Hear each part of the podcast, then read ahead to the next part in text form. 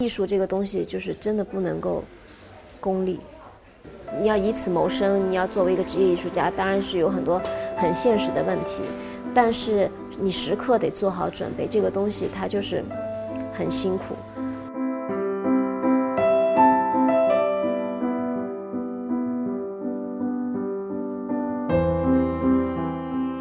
嗯，人在某种程度上不可以太聪明，画画上也是这样的，投其所好，他都走不长远。所以唯一的路就是虔诚和热爱，就是用自己沉默的方式来坚持自己的一些对艺术上的一些判断。你爱或不爱，或者说你想不想让人家认为你是这样的，其实挺直白的，就是在这里。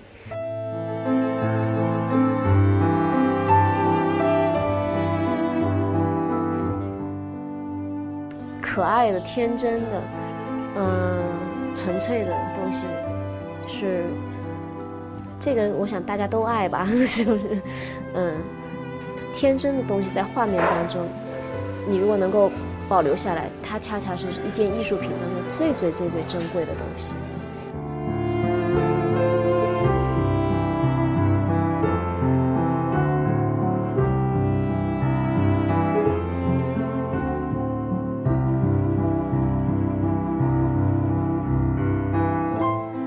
好比说，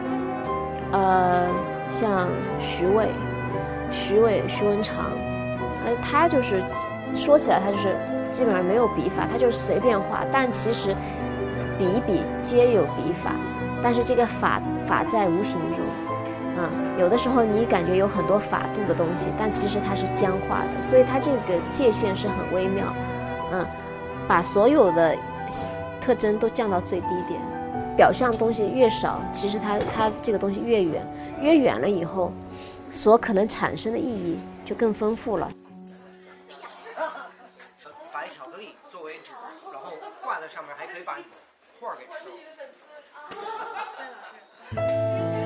汤逊他是一个连接到中国传统艺术的一个一个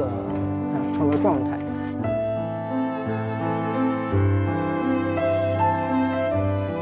这个创作的这种感觉存在在呃自己的一种心中，在在你的这个想象里面，他怎么面对这个现在的世界？那每个艺术家是不一样的。他想，他可能他的针对性就是在现在的一个喧哗的一个复杂的一个世界里边，他可能就觉得呃有一个很安静的一个态度。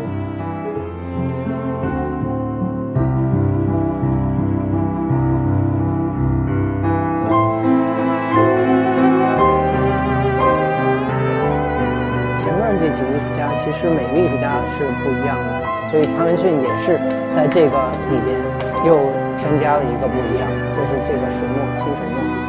所以其实是一个延续。它不是说前面是一个状态，然后潘文逊突然不一样，是一个延续。就是我想介绍不同的艺术家，嗯，给街边的观众。我们现在在做的这个计划呢，是不有别于，比如说我们长期看的在美术馆的这种展览，以及是在一些画廊的，以及拍卖行或者买卖行的这种方式。那我们选用的这种看起来在一个民国的老房子，然后其实是回归了一个收藏最原本的状态。